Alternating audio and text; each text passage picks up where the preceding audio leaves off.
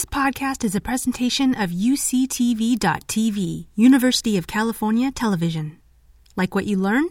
Help others discover UCTV podcasts by leaving a comment or rating in your podcast app. We are thrilled today to have um, a, a, favorite of mine, Dr. Natalie Marshall, um, who will be joining us. She'll be talking about exercise and cancer, the impact of physical activity.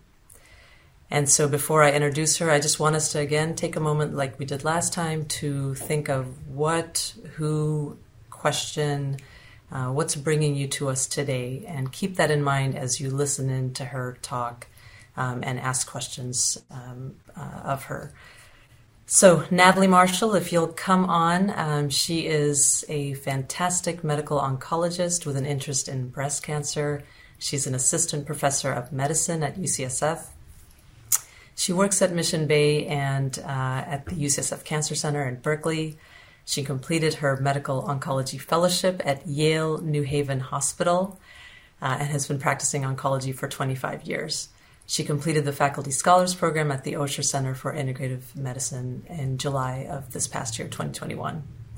She is very interested in improving metabolic health and promoting lifestyle modifications to reduce cancer risk and the risk of uh, cancer returning. And a little known fact is that she is a jazz singer, um, and we may have to come back to that in the Q and A. Um, but that obviously brings her a lot of joy and brings us a lot of joy as well. She's also a Masters Division Olympic weightlifter, um, and that is a kind of weightlifting which increases muscle mass. And she's, I'm sure, happy to answer questions about that as well and she is developing training programs and an exercise oncology program for patients at UCSF and piloting some really interesting work in neuro-oncology and at the Berkeley Outpatient Center. So, without further ado, thank you for joining us, Dr. Marshall, and the floor is yours. I want to talk about physical activity and its impact with um, cancer because it's one of the things that can help anybody that has cancer, regardless of what type of cancer they have, and it also uh, can help prevent cancer. And that's that's a, another thing that I really want to drive home tonight is prevention of cancer. So now you can read the learning objectives, um, talking about prevention, uh, specific benefits in cancer patients. I want to talk about uh, body composition um, and its relationship to cancer. And then try to help people broaden their view of exercise. It doesn't have to be like a gym, and to make a plan to get started or increase exercise.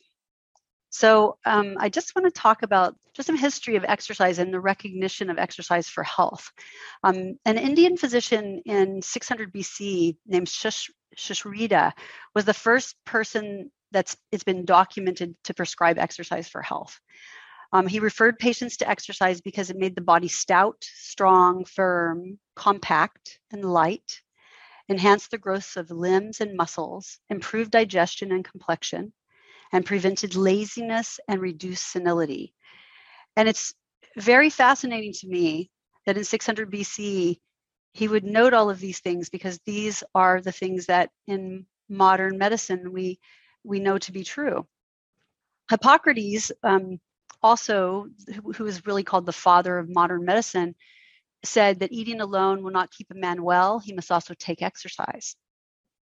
So, going on through time, we're going to fast forward to the early 1900s when some physicians noted that the poor did not develop cancer. It tended to victimize the wealthy individuals. And when he was noting this, he was noting that wealthy individuals had food and poor individuals did not in the early 1900s. And so um, wealthy individuals who tended to be overweight were noted to have more cancer. And we, we kind of think about that as energy balance, like how much food you can take in and how much movement you do. We, we tend to think of that as energy balance. Um, and then there's a, an, another group of physicians that noted in 1921 that human carcinoma may be the reaction to and result of chronic irritation of adult epithelial tissue, which means the surface of the cells in the body bathed in body fluids altered by certain metabolic products as a result of deficient muscular activity. So, this was the kind of a, a way of noting that if, if a person didn't exercise, maybe their cells were in a bad environment, what we, what we call now the tumor microenvironment. And then the last historical observation that I just want to um, talk about is um, a, a, person, F.L. Hoffman, he was a physician in 1937, who did a clinical trial. It was like a retrospective study of 4,000 people. And they were given a lengthy questionnaire, and 22, 34 patients with cancer, 1149 without. And he, his conclusion from this lengthy questionnaire was that excess nutrition demanded an outlet in physical activity, which is rarely met in modern life. And this was also a time when there was um, mechanization happening. Um, so people had less physical uh, labor that they did. Hoffman felt that the latent power of growth and development likely found an outlet in cell proliferation. So, translated, he thought that this excess nutrition without a, a way to um, use the nutrition through exercise or, or physical work um, helped cells grow and develop into cancer. So I'm just going to talk. Um, you can look at this later at your leisure, but it, these are like all the health benefits of regular physical activity. And you might note in here that it decreases cardiovascular risk, it decreases your risk of dying of any cause, it decreases the risk of certain cancers. There's pretty strong evidence for these cancers. Improves your cognition and ability to think and, and reduces the risk of dementia. But then a, a lot of other things um, are also helped by exercise, like anxiety, depression, help, help with sleep. So there's a lot of, of benefits of exercise. And there are also benefits of exercise in older people because it helps people not fall down and break a hip. And so it's it decreases the risk of injuries. So primary cancer prevention. Um, one in three patients in the United States are, is going to be diagnosed with cancer. And what are the ways that we can prevent cancer? Um, so I've listed the, the things that we know could prevent cancer. So avoiding tobacco and alcohol, and alcohol is something that people might not know about, but alcohol does increase your risk of cancer, certain types of cancer, um, especially if you drink um, for women over one per day or for men over two per day. Maintaining a healthy body weight decreases the risk of cancer. Eating a healthy diet, getting vaccinated for viruses that cause cancer, like hepatitis B or human papillomavirus. Wearing sunscreen, that's a pretty simple one to decrease the risk of skin cancer. And then something that I think a lot of people don't know is that engaging in exercise decreases the risk of cancer. So we're going to focus on that today. So I just want to go over a few things about just sedentary behavior. Um, so sedentary behavior, um, this is a this is a study that was looking at um, risk of dying and um, activity and it wasn't a cancer population, but just looking at your risk of dying. And if you, the way you read these these graphs, the line down the middle here is no effect. Like if if everything's on this this line, it means there's no effect. If it's above, it's an increased risk, and if it's below the line, it's a decreased risk. So what they did was looked at people who every hour did some activity like maybe they got up and walked for one minute every hour or two minutes every hour three minutes four minutes five minutes but these were looking at very small amounts of activity done in an hour long after an hour long of sitting and what they found is that even as little as two minutes of activity people would have a better overall survival so if you look at this area right here this is the two minute mark if you did light activity for two minutes, it reduced the risk of dying by by about um, 33%. And, and the more activity you did, the lower the risk of dying. So sitting is the new smoking. People have probably heard that. And sedentary behavior is second only to smoking as the leading preventable cause of cancer in the United States. I think that's a pretty stunning statistic because I don't think people think about sitting or being sedentary as a cancer risk. Um, and this graph is from the Physical Activity Guidelines for Americans. And what it shows is that in the red here, the risk of dying, all cause mortality, if you sit and you don't do any activity. So this line on this bottom is doing activity. So this man, you can see he's walking. So this is doing none, and then this is increasing your activity. And this is the daily sitting time going from none to sitting a lot. And if you're in the red, you're kind of in trouble. And if you're in the green, you're getting out of trouble because this is a lower mortality rate. So in the red, all going towards the green, going towards the green is better. So if you sit a lot, but then you exercise a lot, you have to exercise quite a bit, then you can actually move over here into the green. If you don't sit very much and you exercise a lot, you're in the green quite a bit of the time. So this is just a, a kind of a visual way of looking at the more activity that you can do, the lower your risk of dying. Now, let's talk about sedentary behavior, why I'm bringing this up. It's because sedentary behavior has an increased risk, not just of all cause mortality, but of specific cancers can be increased, the risk of can be increased by sedentary behavior. So, breast cancer, colon cancer, and endometrial cancer have very strong evidence that uh, sedentary behavior increases the risk. And this is also um, this is also a graph that I really like to show people because it also is looking at the relationship of exercise to all cause mortality and it's looking at it in a different kind of way. This bottom area on the graph is looking at leisure time physical activity. So doing activities such as walking or riding a bike or or it doesn't have to be strenuous activity, just leisure time activity and looking at the risk of mortality. And what it shows is that there's a very early steep slope going where your risk is going down. And this is like people that go from doing nothing to a little bit of exercise, not even a lot of exercise, but just a little bit of exercise. They really drop their risk of, of dying. And that's about a 20% risk reduction in that first steep curve. So they've done studies looking at the what what amount of exercise is needed for people, and this um, this graph kind of shows that the sweet spot where you get a, a, big reduction of risk, and then after that sweet spot doesn't go down very much. So doing extra exercise doesn't necessarily benefit you.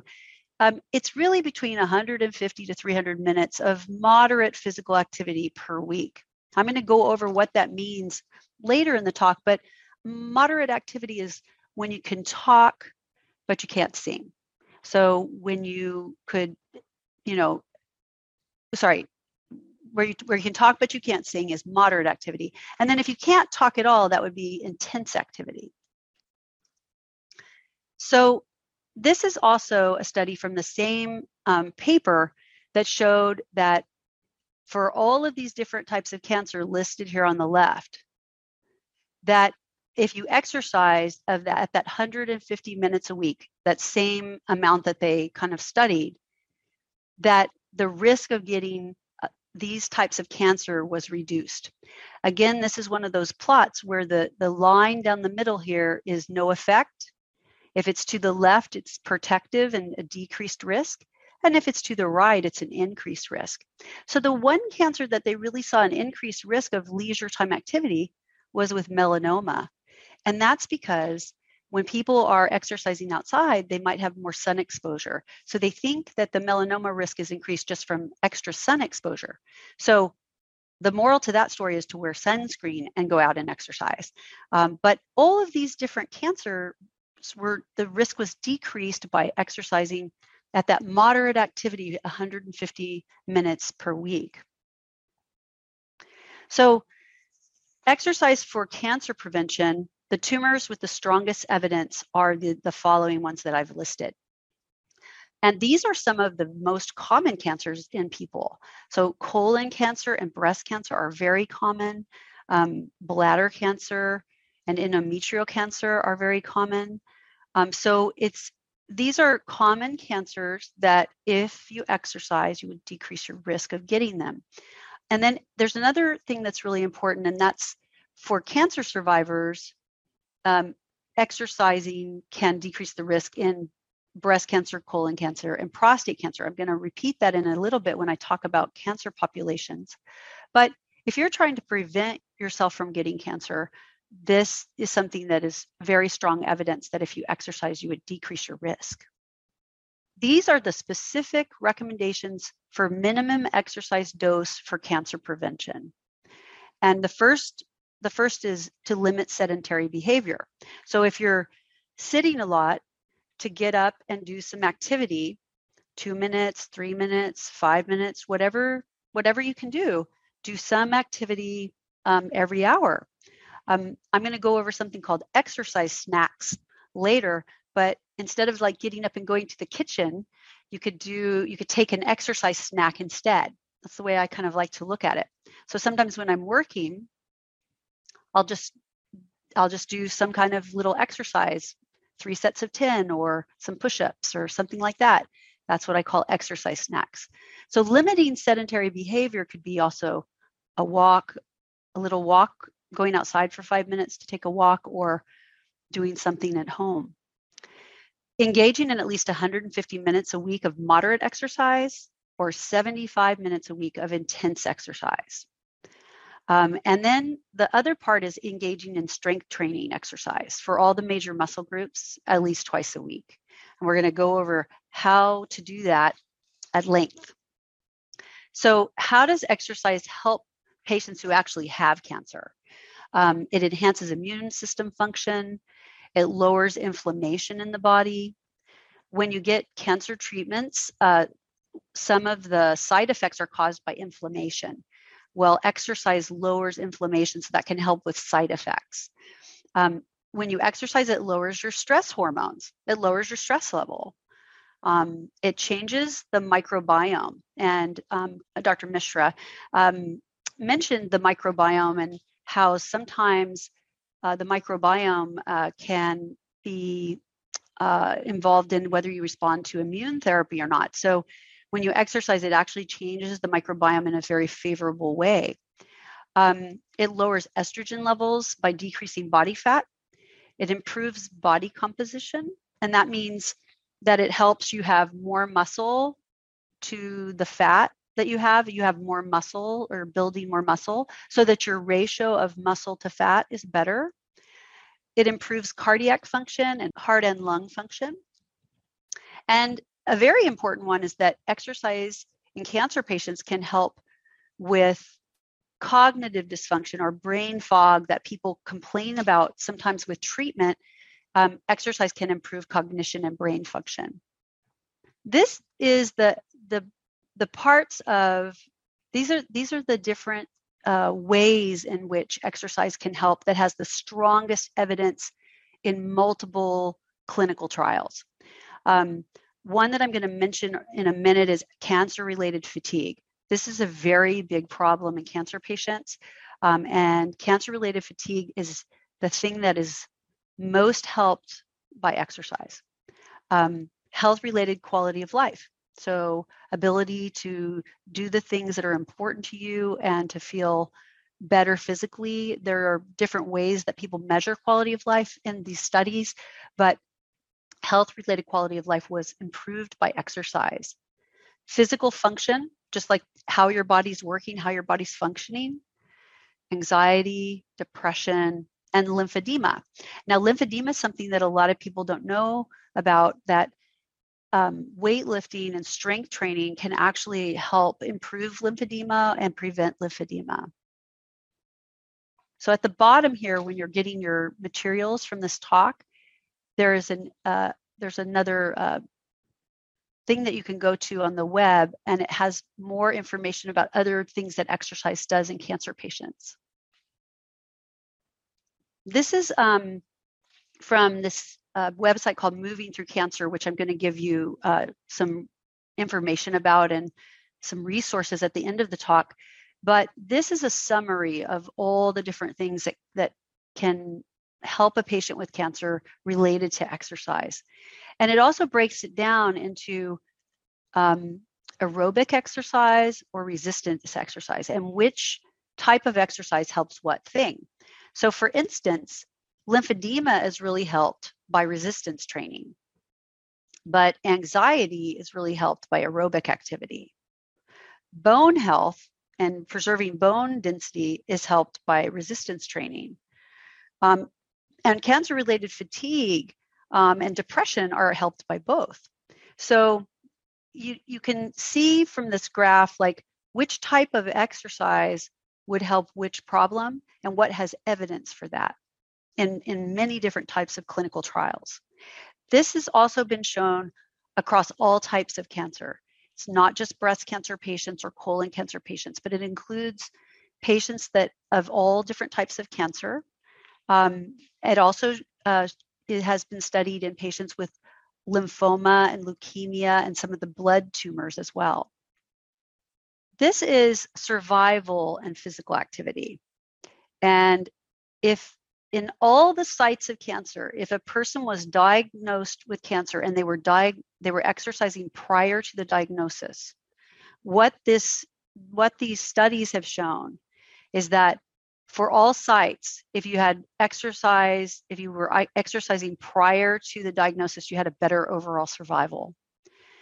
And the post diagnosis setting, after a diagnosis is, has been made and then you started exercising afterwards, in those three that I mentioned earlier breast, colon, and prostate cancer there was a lower risk of recurrence. So let's talk about cancer related fatigue. Cancer related fatigue can be very disabling for patients. It's distinguished from regular fatigue. Uh, it's a, a complex multifactorial syndrome. So, meaning that it's there's many different things that are causing it, and it's not fully helped by rest. So, even if the person sleeps 10 hours a day or 11 hours a day, they still feel fatigued. It's caused by systemic inflammation. It also um, they think is caused by the hormones that regulate your adrenal gland and your pituitary and your stress hormones that that system becomes off balance. It can also cause depression. Um, it can be caused by anemia and physical inactivity. And medications are really just not effective for cancer related fatigue. They have tried using some stimulants for patients like they use in patients with um, ADHD or um, ADD, but they're they have a lot of side effects, um, and they're not super effective in helping people with cancer-related fatigue. So what they've shown in studies is that exercise is the single most effective treatment, more effective than medications, and those with the greatest fatigue at baseline get the greatest effects from exercise. Even very small amounts of exercise can help. So this is a little cartoon that I want to show you about how how this inflammation happens and how it affects the body. So when you get cancer treatment, um, what happens is that it can cause destruction of cells. It can cause different chemicals called cytokines to be released it can make the body feel like there's danger. So when we cut ourselves, like if we just cut our arm, our body senses the danger, it will make a clot, it will send immune cells to the area to help us heal. When you get cancer treatments like radiation or chemotherapy or surgery, doesn't have to always just be chemotherapy. Um, what happens is it can cause a lot of inflammation and it can affect the entire body and especially it can affect the brain. All these chemicals that get released can affect the brain and the immune system also is activated which causes inflammation. So this can cause decreased appetite decreased energy like withdrawal socially where you don't want to be social sleep changes impaired learning and memory and then pain, and it can also cause fever. This results in what we call sickness behavior because the patient's feeling sick. But exercise can really help with this. So, I want to talk about uh, epigenetics, and people may have heard of what epigenetics is, but epigenetics is the expression of genes um, because of environmental factors. Um, and so it's the interaction of environmental factors with our DNA and our genes, and what happens when um, that ha- that that happens is that diseases could be manifested, or if the environment's interacting with our genes in a way way that's good, it might suppress the expression of disease. We may not get a disease because of the environmental factors we're choosing that to interact with our DNA. So it's a very positive thing to learn about epigenetics because we are not destined to be sick. Um, food, exercise, sleep, stress, trauma, mental health, toxic exposure, all these things that we can sometimes choose and sometimes just happen to us, they influence if a disease is manifested or not. Um, I don't know who said this, but I really like this quote. It's it's genes load the gun, but the environment pulls the trigger. And why I'm bringing this up in the middle of my talk is to to help you understand why exercise is so important and why all of these lectures that you're getting um, in this mini medical school uh, program are important because the food that we eat, which Dr. Donald Abrams will talk about next week, that can interact with our genes and give information to our genes, which could make us healthier or it can make us sicker. Um, exercise can do that. Um, lowering stress through uh, meditation or different forms of stress reduction could interact with our, our genes and also make us healthier. Or if we have excessive stress, it could make us sicker. Let's talk about the tumor microenvironment. So, this is the area around a tumor in your in the body that the tumor is interacting with. So the cells surrounding and communicating with the tumor cells. And why I want to show you this is that in the body, the fat cells and the muscle cells do different things. The fat cells can cause inflammation and can cause elevated insulin in the bloodstream these different chemicals, which you don't have to know all of these different chemicals, but these different chemicals can interact with the tumor and the tumor microenvironment and help a cancer grow. The skeletal muscle or your muscle mass, the muscles we use to exercise, those muscle cells can make chemicals also that can interact with the tumor microenvironment and cause these epigenetic changes that can make a tumor not grow or suppress the ability of the cancer to grow. And that's a that's a pretty exciting thing to know about because it makes the reason for exercising really different than if it's just because you want to look good or get into some special jeans, right?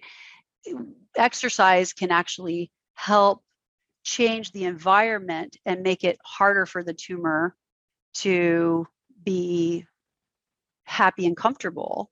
And fat cells and a lot of the chemicals that are made by fat cells, including hormones or insulin, those different chemicals can make the cancer feel happy and comfortable and, and can make it more likely to grow. So, how does exercise prevent and decrease recurrence in cancer? So, this is like a summary of what, what I was showing you on that cartoon. It lowers insulin, it lowers sex hormones. So, specifically in women, it can lower estrogen, but in men also. It lowers inflammation. So, adipokines is a big fancy name for the chemicals that the fat cell makes, adipose tissue or adipokines. Myokines are the chemicals that the muscle makes. Those are called myokines. It lowers oxidative stress. It changes that tumor microenvironment. It stimulates the immune system, and that is detectable in the micro, tumor microenvironment. When people exercise, you can see can you can see immune cells going into the tumor microenvironment to help um, to help it fight the cancer. And then altering the epigenetic expression of genes in the tumor cells. Okay, so this is just a list of what we were looking at at that previous slide. So let's now turn to body composition. Now, people might have heard of body mass index, and that is a measure that we that we we take someone's height and weight and we we come up with a number called the body mass index. There's a scale. So if I weigh 160 pounds and I'm five foot seven, I'm going to have a certain BMI. Um, if you're heavier, you oftentimes will have a higher BMI. And they used to use the BMI to correlate with if you're overweight or not. And they still they still do, but we've we've learned that it's an imperfect measure of body composition. So what this um, slide is is a CAT scan slice of a patient. It's like um, if if you're in a CAT scan, it kind of slices you like bread and takes pictures like slices of bread. And this is one patient, and this is another patient, and they have the exact same body mass index.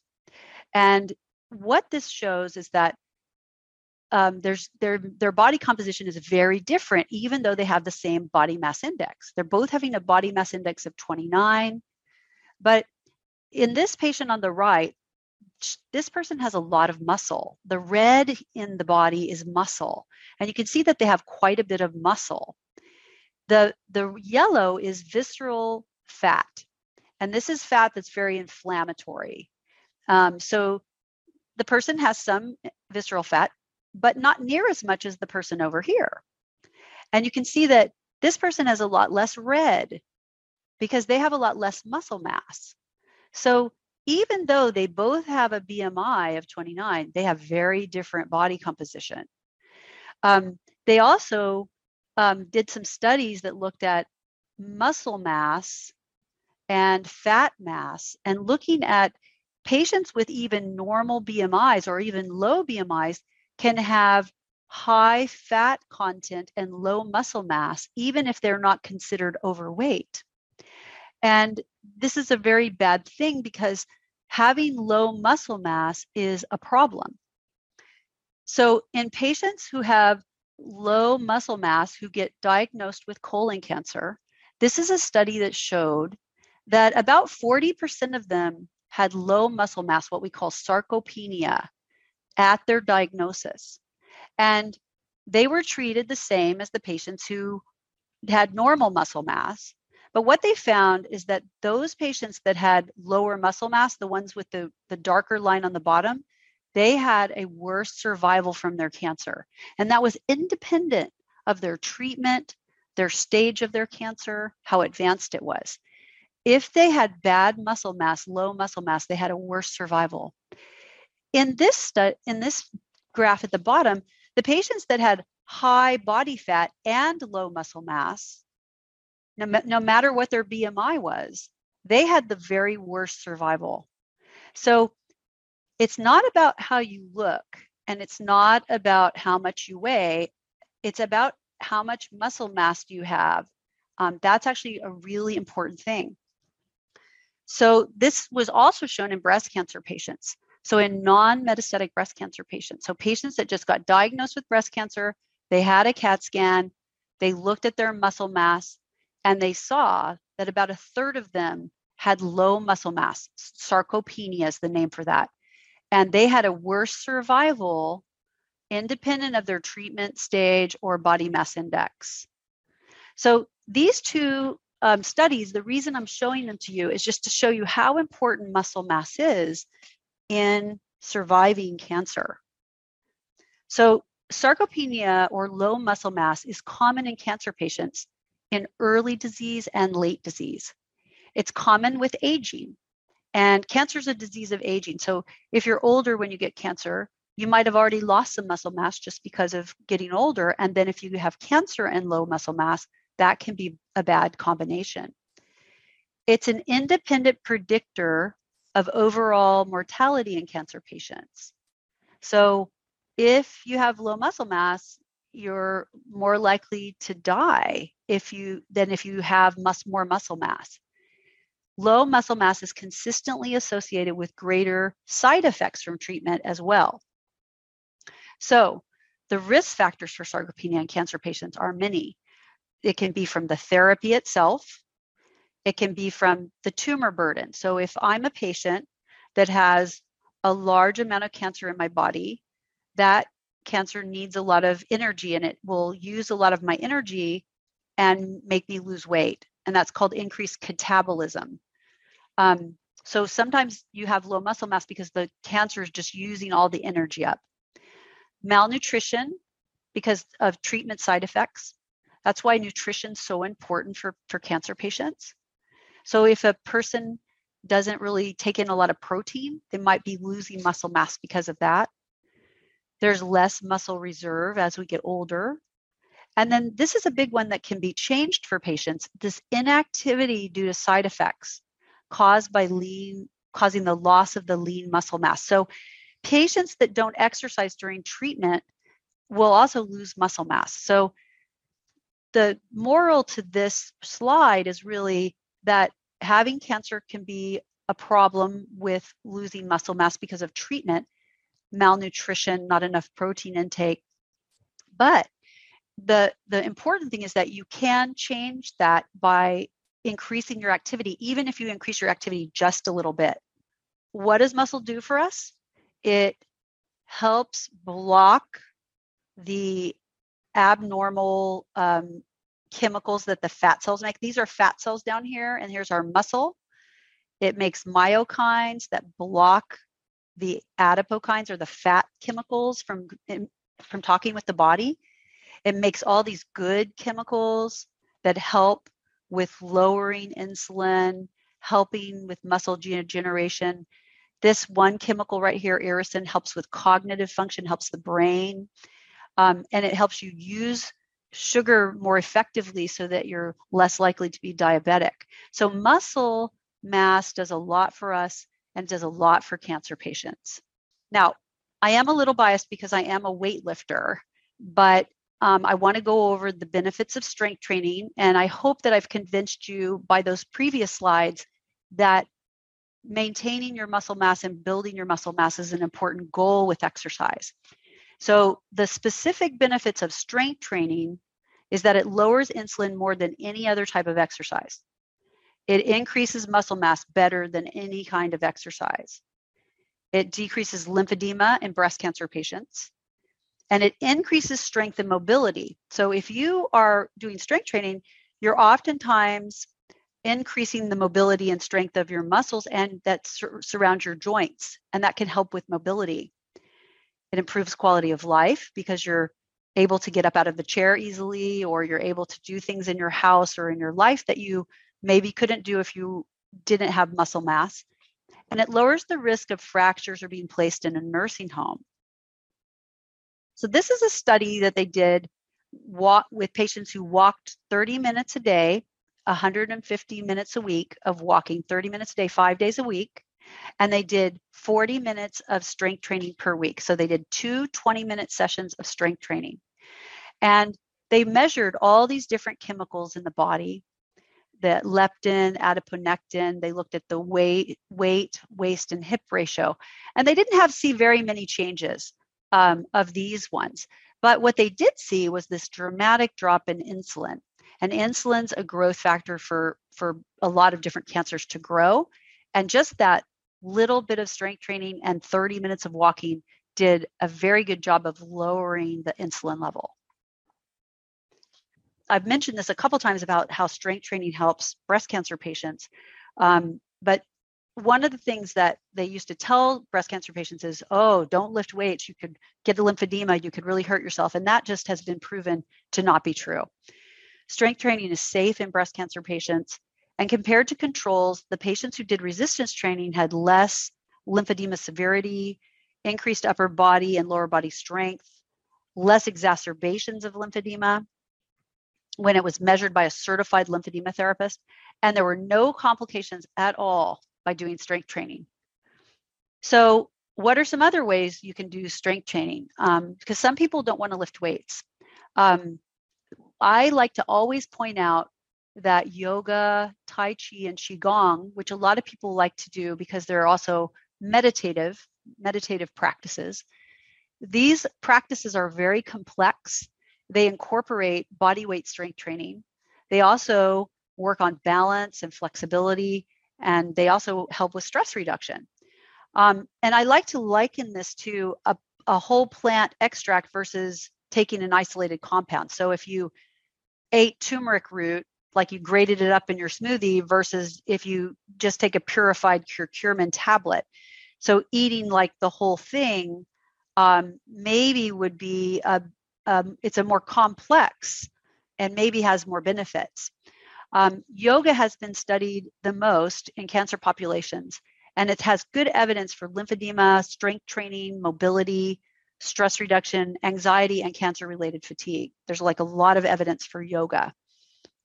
And so I like to tell patients if they don't want to lift weights or maybe they they don't they don't feel comfortable lifting weights or doing even body weight strength training, maybe to try one of these gentle practices to get started with some body weight strength training um, and balance training.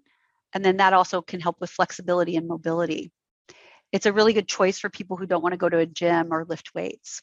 So, exercise snacks are something that I I just love to tell people about. Um, and these were exercise snacks. The whole idea of it was brought up by this woman named Catherine Schmitz, who I have at the end of our talk. Um, she has a book for cancer patients on how to get started with exercise and how to how to go forward with exercise. Um, but exercise snacks are small strength training or aerobic exercises that you can do throughout the day.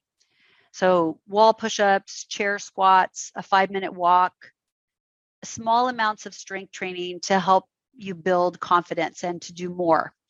Um, exercise can improve energy. So, if someone is really feeling fatigued and they do a little exercise snack, they might actually notice that they feel a lot more energy.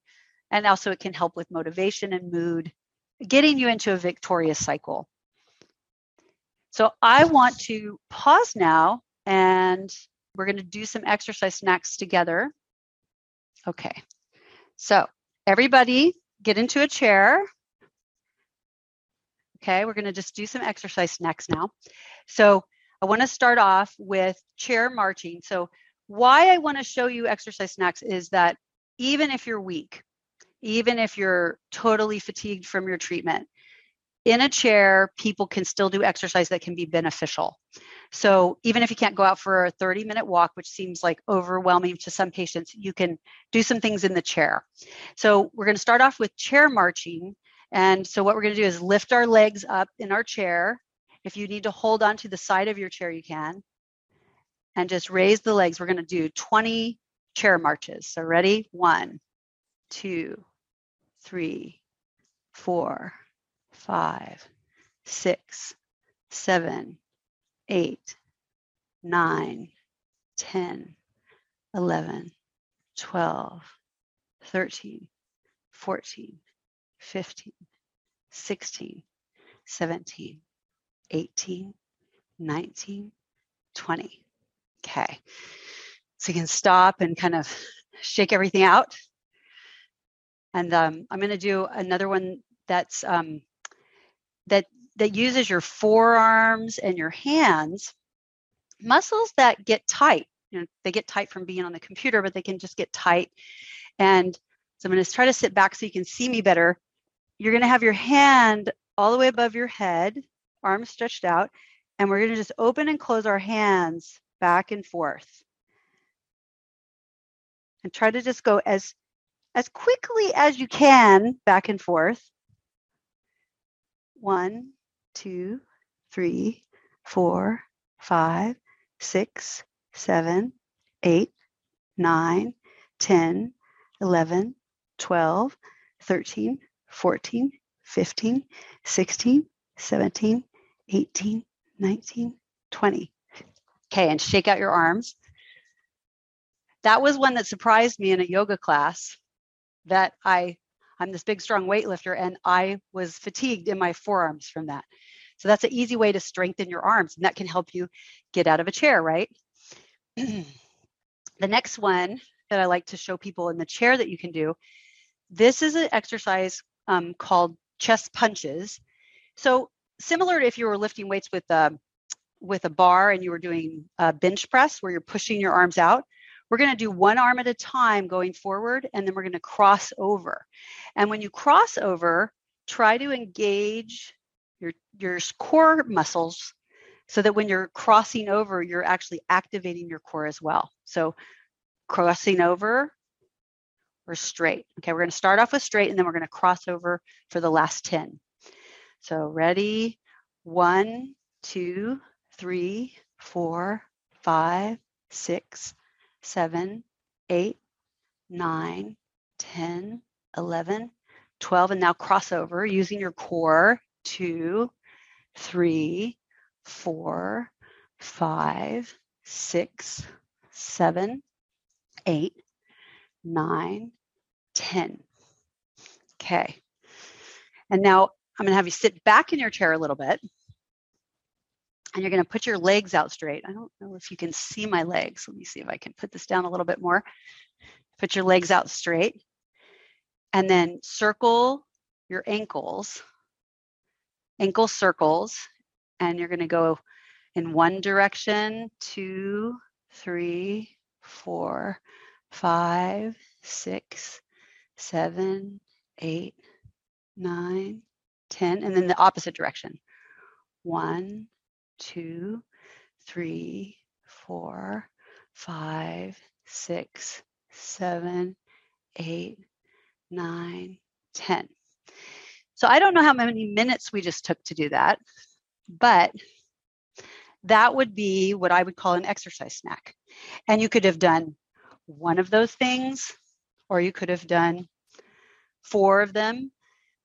But it takes like two to five minutes and get your blood pumping and get your kind of get you out of the, the zone of, of Zoom. So I'm going to go back to my talk now less than 25% of cancer patients are active and patients can feel overwhelmed with the guidelines i feel like and sometimes cancer treatment related fatigue is the problem fear of injury fear of lymphedema fear of fractures you know in patients that have had bone metastases i can understand why patients would be fearful of doing exercise and maybe if you have bone metastases it wouldn't be a good idea to do something that could be high impact where you could really hit your body. Um, but probably walking is safe, um, and especially if you walk with someone else. Um, lack of education of the benefits, and I'm hoping I'm going to change that today with my talk, and lack of knowledge of how to get started. So these are the guidelines, and what I tell my patients is these are goals to work towards.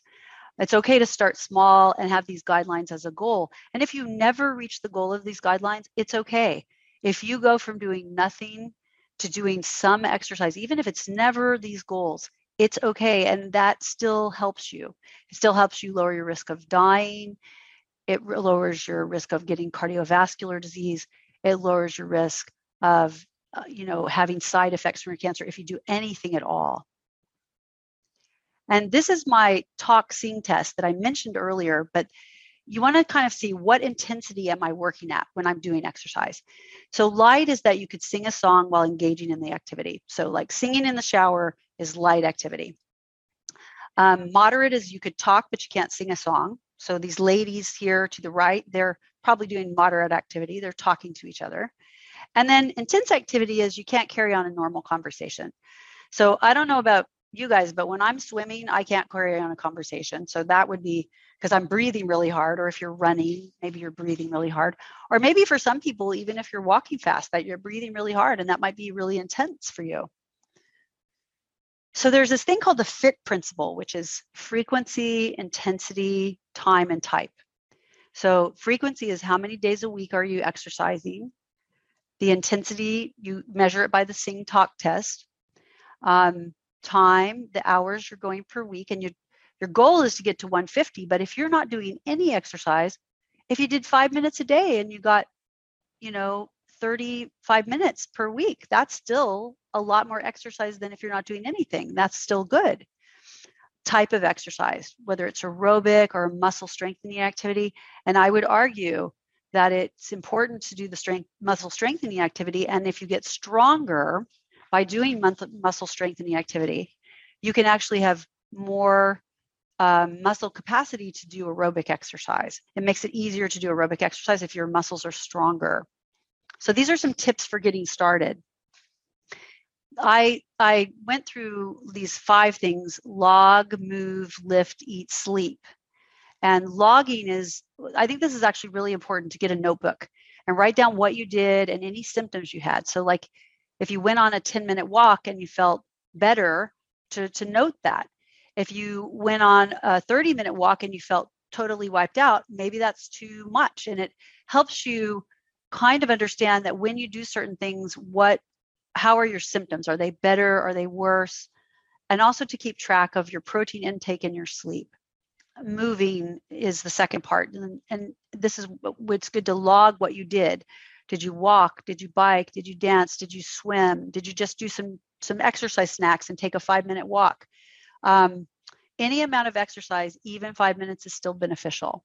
And if you can't walk, you can exercise in a chair. And there are programs for people to exercise in a chair um, lifting. And when I say lift, I really just mean strength training. It could be lifting weights, but it could also do, be doing yoga or body weight strength training, or even some of those exercises in the chair, which use your quad muscles and your forearm muscles and your back muscles and your core. Eating protein is important to support muscle growth, and proper hydration is important to support your cardiovascular system when you're exercising. And you should sleep as much as you need to feel rested. So for an average adult, that's seven to eight hours. But you know, for some people, they don't need that much sleep. Most people need that much sleep and don't get it. But the other thing is that if you're getting cancer treatment, you also might need nine hours of sleep or 10 hours of sleep. You might need more sleep to, to rest, and rest is an important part of physical fitness. So these are the five components of fitness for cancer patients cardio, strength, balance, stretching, and rest. And you note that I put rest here. Um, rest is actually really important. Um, and yoga, Tai Chi, and Qigong combine multiple components.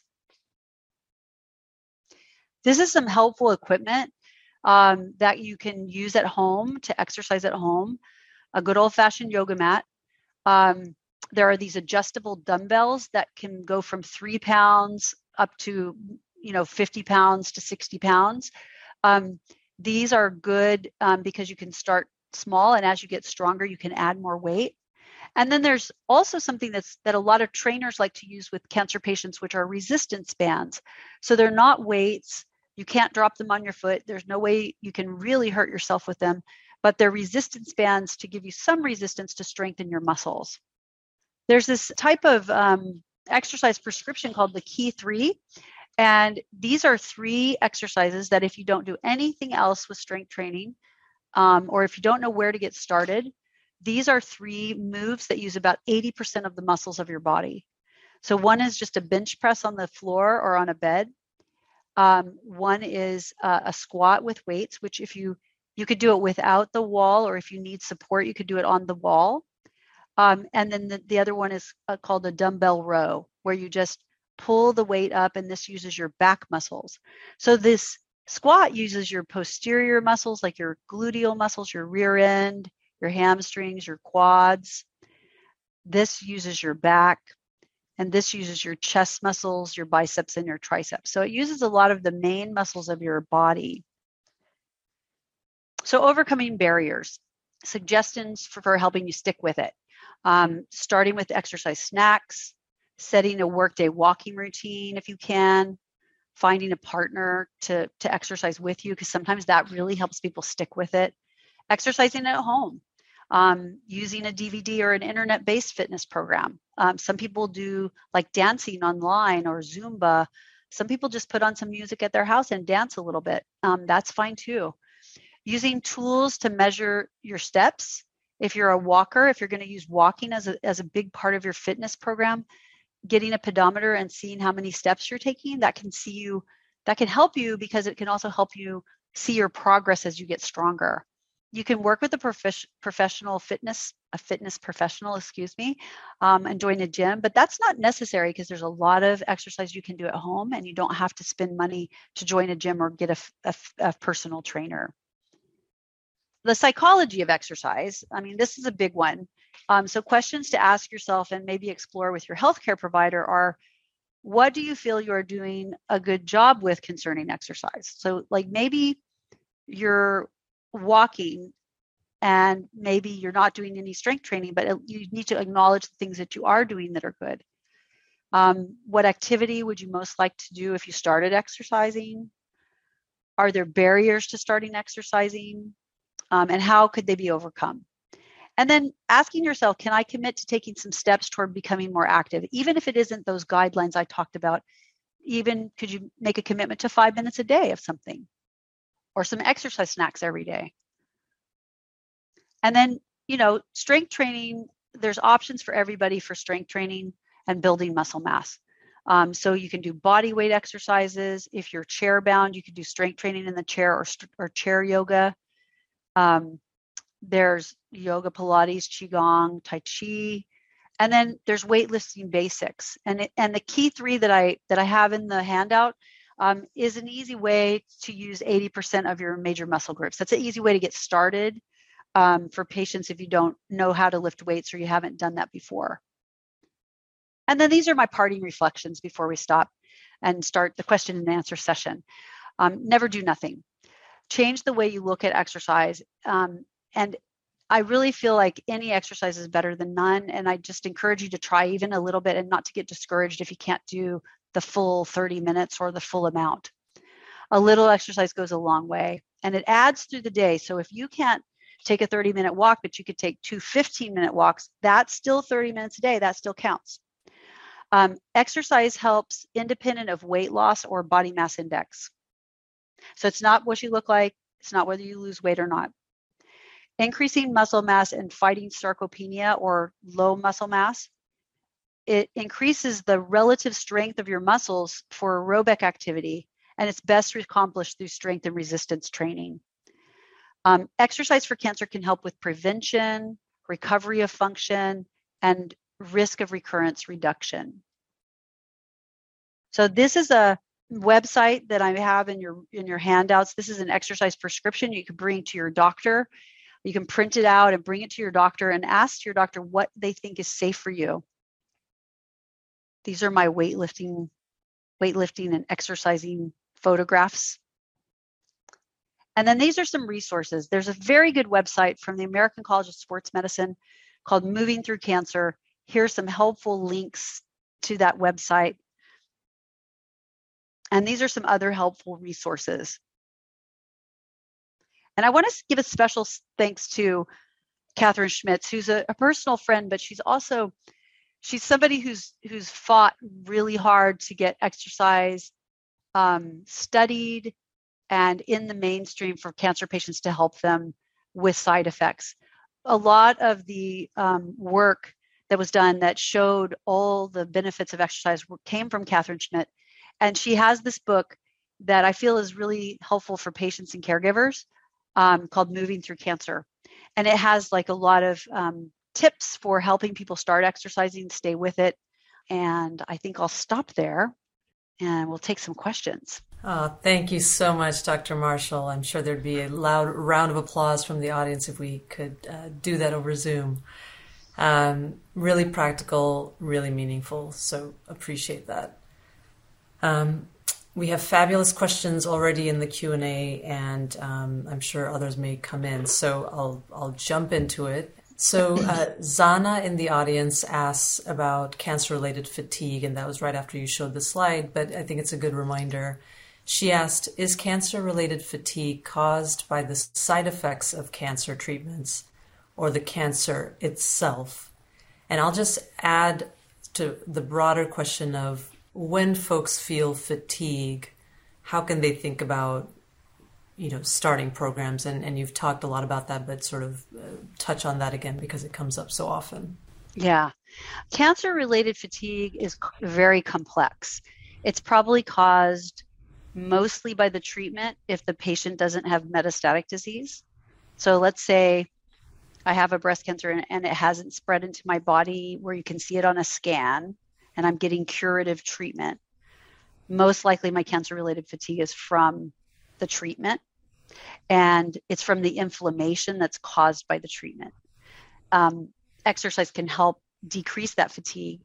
And it's very helpful if you start exercising right when you start treatment. It can actually keep it from getting too bad. But if you didn't know that and you have had your treatment and you're still suffering from fatigue, it, to start exercising can really help. Now, if you have metastatic cancer where it's spread into the body and you're being treated for controlling the cancer, that's the goal of the treatment. You probably have cancer related fatigue mostly related to the treatment, but it can also be related to the cancer as well. And even in that case, exercise does help that too. Um, so to Kavita's question about how do you get started if you're so fatigued, just start really small. Like start off maybe doing some chair exercises or chair squats or just a five minute walk. Just try to do something every day. And maybe if a five minute walk gets easier, you could do a five minute walk twice a day, or you can do a 10 minute walk. But just gently increase your activity as much as you can. That's great. And I think your point you made about logging, you know, how does a 10 minute walk feel versus how does a 20 minute walk feel, that can be really helpful for patients. Um, oh, there is something called the 10 minute rule. And that is um, if you do an activity for 10 minutes and you feel better, then you can keep going.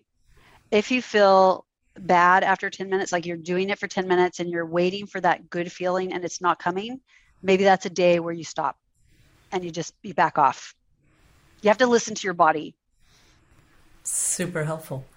Um, okay, and then she also asked, how can the tumor microenvironment be improved in breast cancer if the breast tissue is made up of fat? So, um, this is very interesting. So, exercise um, recruits uh, immune cells into the into the actual tumor. They've done studies which were really interesting where they biopsied a patient's tumor, they randomized them to just maybe some deep breathing meditation or exercise of 30 minutes a day. And then at surgery, they looked at the tumor, and the microenvironment of the tumor was dramatically different uh, in the patients that walk 30 minutes a day because it recruited immune cells into the area of the tumor and it turned on a lot of genes that lowered a lot of those bad chemicals. So it's really not the fat in the local area that's the problem. It's the fat of like the body, the whole body that it it can make those chemicals that circulate. And that's why doing something like exercise, which helps the whole body um, and recruits the immune system it can go to a specific place and help but it's it's actually a, a total body effect and the muscles be, being larger and more muscle mass making those good chemicals that interfere with that crosstalk of the of the fat cells from the whole body that's it's a really complicated system but um, exercise helps you locally but it helps the whole system too that I think that makes a lot of sense. Um, and yeah, hopefully, Sana, you can ask more if you have further questions about that. But yeah, that makes a lot of sense. Um, Lindsay asks, how do you suggest cancer centers uh, suggest or prescribe exercise to patients at diagnosis, during, and after? Um, patients don't often have the energy to uh, or inclination to begin exercise when they're so overwhelmed or feeling terrible. Right. This is this is actually a very important point, and it's a problem that we don't have a solution for yet. Um, there's a lot of places that are studying exercise in the cancer center. They have like exercise oncology specialists that when a person's starting treatment, they engage them to start exercising to help prevent side effects.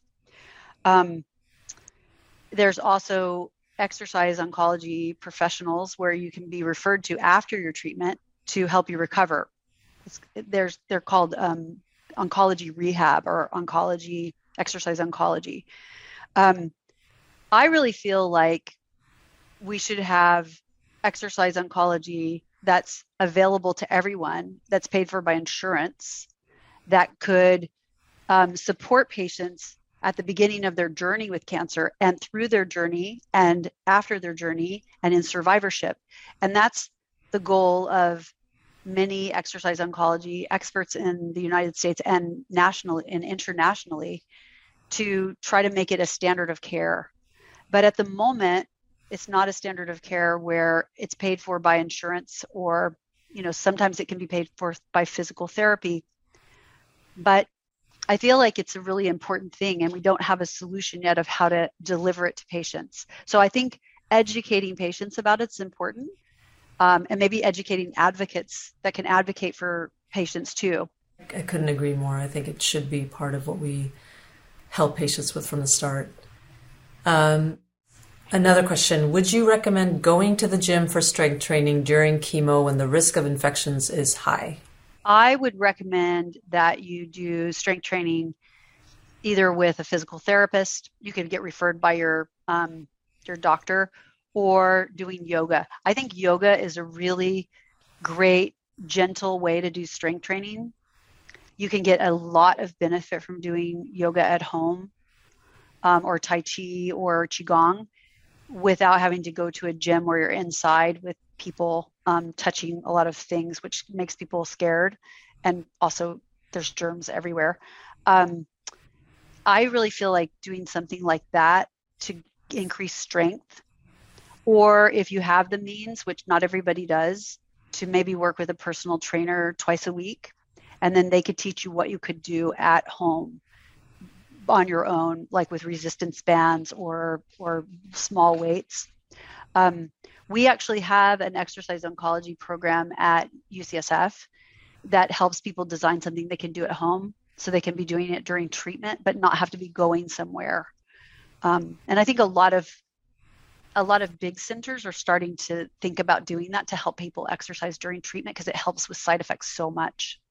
Agreed, and that's right. Um, UCSF has exercise counselors that you can work with. Um, so certainly, and we'll put that into the information that's on the online resources. Um, so Claire had asked actually the question that I was thinking of um, that you touched on. What exercise benefits are covered by insurance companies? If a cancer physician were to prescribe exercise, to what degree would necessary equipment like weights, classes, or gym membership be supported? If not, how can physicians help to advocate for inclusion of these benefits um, so that patients with reduced access to resources can still benefit? So there's a there's a thing that's in my resources. It's called Live Strong, and it's through the YMCA, and they do have a um, strength training and exercise program for cancer patients. That's in the past, at least, has been free, um, reduced cost or free. Um, like UCSF um, has the exercise counselors, that's free to patients. Um, there are gyms that, if you're a cancer patient, will give you a discounted membership. Not all gyms do that, but th- there are many gyms that do that. Um, but I think really what has to happen is that the benefits are so overwhelming that I think we have to advocate for exercise oncology to be covered at a national level um, where they it's in the guidelines so insurance will have to pay for it. I mean i think that's really what has to happen to give everybody access. Uh, but in the meantime uh, exercise through physical therapy is covered by insurance so if you get a physical therapy referral you can that can be covered through insurance and if you're at an institution where they have exercise oncology, that's usually subsidized by the institution to pay the trainers to help work with the patients. Stephen asks, I'm generally motivated by quick results. Is there an activity you would recommend that would provide me with measurable early results? I guess it depends on your goal. So, like if your goal was to increase your aerobic capacity, probably doing more intense aerobic activity. Um, like if you had anxiety or depression or really bad fatigue and you could do more aerobic activity like you're able to, that might give you faster results with those types of things and with sleep. Um, as far as strength training goes, strength training is something that you have to kind of commit to it over time. It's not something that changes really fast, but there's measurable changes in body composition usually after 12 weeks of strength training. Um, but I don't. I think it depends on your goals, he and I think that his goal is definitely muscle gain. Muscle gain. Okay, gotcha. So in muscle gain, you should probably try to do strength training like three days a week if you want to really gain muscle mass. But if you're not strong enough or you're not uh, you're too fatigued, you could do it two days a week. We also, and I'm, I mean, this is in my slide, but I didn't say it specifically. We recommend when you're doing strength training not to do it consecutively, like not to do three days in a row and then take four days off.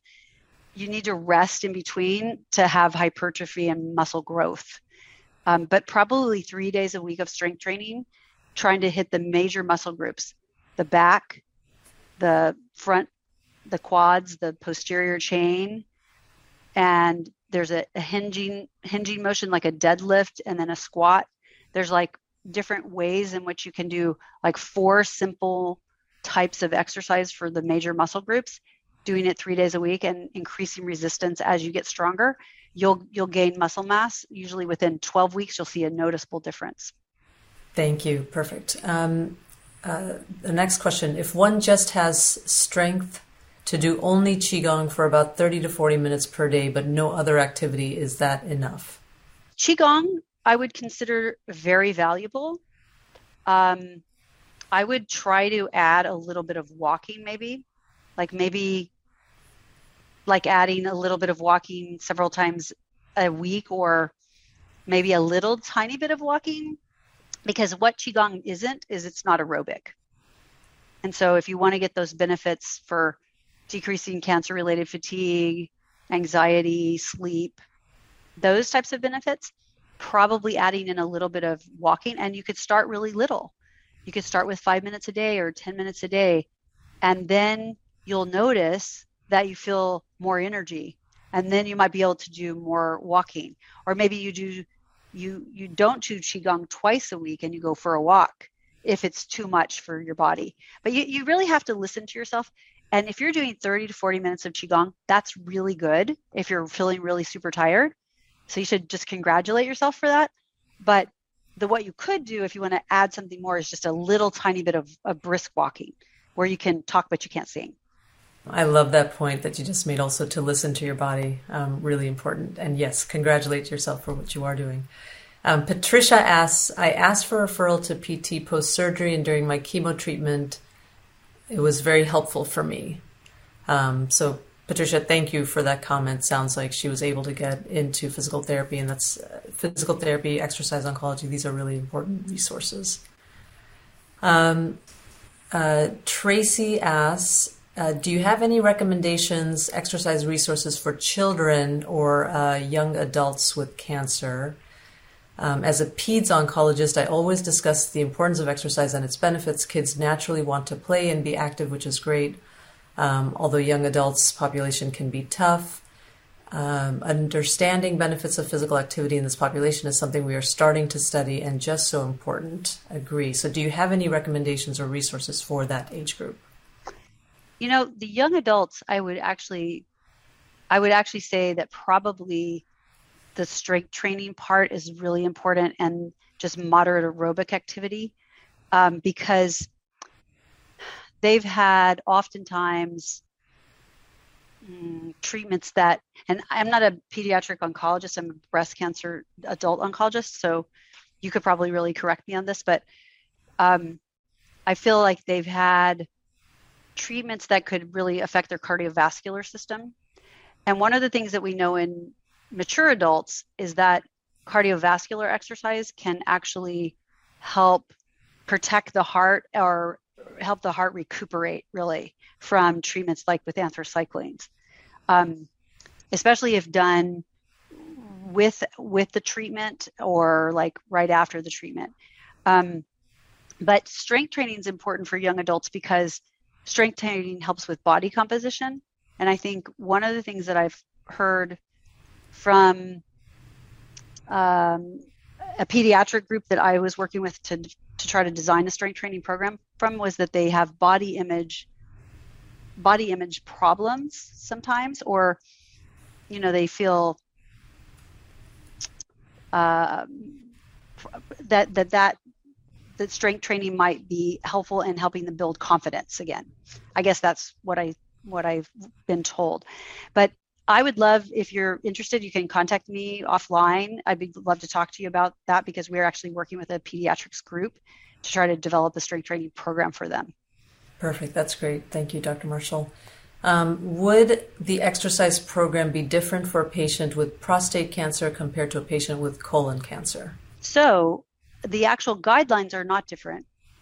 Of the 150 minutes a week plus two two episodes of strength training a week, but colorectal cancer patients might have some pelvic floor problems from treatment if they got radiation, say, to their pelvis. And so some of the strength training exercises, excuse me, the strength training exercises that we focus on sometimes will help with strengthening the pelvic floor. Um, the same with prostate cancer patients, they sometimes would have maybe some pelvic abnormalities from getting radiation sometimes or surgery. And so sometimes we would do some specific treatments to help with strengthening the muscles of the pelvic floor for them as well. Uh, if a person didn't have pelvic cancer or pelvic radiation, we, we wouldn't have any necessarily special exercises for them. For a breast cancer patient, we might have a different program where we're fo- focusing on the range of motion of the shoulder related to the surgery that was up in this area so different tumors might have something that's specific for them, but the general guidelines of 150 minutes a week plus strength training twice a week would be the same. It's just you might like add some extra credit in there to help them. And then just to add on to that, as you were saying earlier, you know, listen to your body. And so folks at different stages, um, in terms of the type of disease you have or the stage of disease, and then also are you um, during chemotherapy, during radiation, during surgery. That may adjust what your body is wanting, capable to do, but just being um, cognizant of that in terms of the guidelines as well. Well, one thing I'll add about the prostate cancer is breast cancer and prostate cancer both uh, take sometimes have to take hormone blockers, and that can reduce muscle mass in women and men. So that actually makes the strength training portion of exercise more important for a prostate patient or a breast cancer patient that's on hormone blockade? Perfect. Thank you. Um, Stephen asks, can you talk about UCSF's Core and More class, which is available free to cancer patients regardless of where they are being treated? You know, I haven't seen that one, so I need to look it up. But thanks for letting me know about it. Um, I can, I can, I haven't taken the class myself, but um, I believe it's through uh, exercise oncology.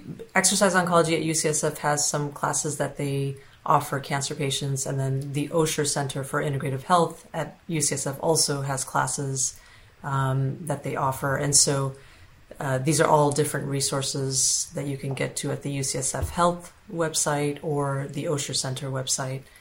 Um, but yes, they are free for cancer patients. So um, if you're interested, please do look them up, and we'll have we'll we'll make sure to put that into the resources online. Um, uh, Julia asks. Oh, Julia says Core and More is through the Osher Center. Great class on Friday mornings. I go every week. Okay, perfect. Okay, awesome. Thank you. Julia. I should try it out. um, perfect. And uh, you, Tracy says yes, she will reach out, and Stephen says um, wonderful, thank you so much. I'm going to ask one other question that I know has come up in our last session, um, and then we'll come to a close. Um, intermittent fasting. This is a topic that many people are interested in. You, you say a few words on that from your perspective. Sure. So, intermittent fasting is a, a big thing in the fitness industry right now. And it also has been studied in different populations of patients, in obese patients, in regular patients, in athletes. it's been studied in um, cancer patients. Um, it's also been studied in uh, people that have diabetes or the metabolic syndrome. And maybe what um, Dr. Marshall just say a word for those who don't know what it is. Yeah. So what it what it is is um, going for a period of time without eating, which can be different lengths depending on what type of program it is. So it could be as small of amount as 12 hours overnight where you stop eating dinner at 7 and you don't eat till 7 the next morning. You just don't have midnight snacks. Um, it could be uh, 10, 14, where you where you uh, fast for 14 hours overnight and then you eat in a 10 hour window. Or it could be something that they call 16 8, where you fast for 16 hours overnight and you eat in an eight hour window. It's also called time restricted feeding. And what um, what they've shown in multiple studies in multiple different ways of fasting is that it can lower some of the chemicals in the blood, like insulin, inflammation, what they call C reactive protein. So, different chemicals in the blood, some of which are engaged with cancer. So, you know, from a cancer perspective, we're interested in them for can they lower the risk of cancer by lowering these chemicals um, and then affecting the microenvironment of the tumor, like we talked about earlier. Um, in breast cancer patients who fast overnight 12 to 13 hours, there's a lower risk of recurrence of breast cancer. So that's something that, that a study showed. Um, the, the problem with fasting is that some patients feel bad when they fast. And some patients, especially if they're already underweight or have low body weight, it's not really safe for them to fast because we don't want them to lose more weight and get weaker. Um, so fasting can affect people really differently. Some people feel terrible and they feel what they call hangry, which is that they're hungry and angry at the same time. Um, whereas some people can go for 16 hours without eating and they're perfectly fine. The one thing that they've shown in normal people is that if you do 16 8 fasting and you're not doing any kind of exercise or strength training, you actually lose weight, but you lose you lose muscle mass. So I don't recommend like extreme fasting to my patients because I don't want them to lose muscle mass. I want them to keep their muscle and build muscle. But I do recommend to my breast cancer patients to fast overnight for 12 to 13 hours if it doesn't make them feel bad, because that's a very mild form of fasting. Um, the other thing is that there's something called the fasting mimicking diet, and they're studying the fasting mimicking diet in patients that are on chemotherapy to see if it helps to protect the normal cells and kill the cancer cells better. There's some animal data about that, but it's not ready for prime time in patients. And I wouldn't recommend doing that without the supervision of your doctor because you could lose too much weight or you could feel bad or it can make you have low blood pressure. So you have to be careful if you're going to try to do any kind of fasting. And I would get the approval of your doctor before trying fasting if you haven't done it before because we don't want people to get uh, weak or lose too much weight or or faint you know get low blood pressure and faint and fall or something like that you've been listening to a podcast by university of california television. For more information about this program or uctv visit us online at uctv.tv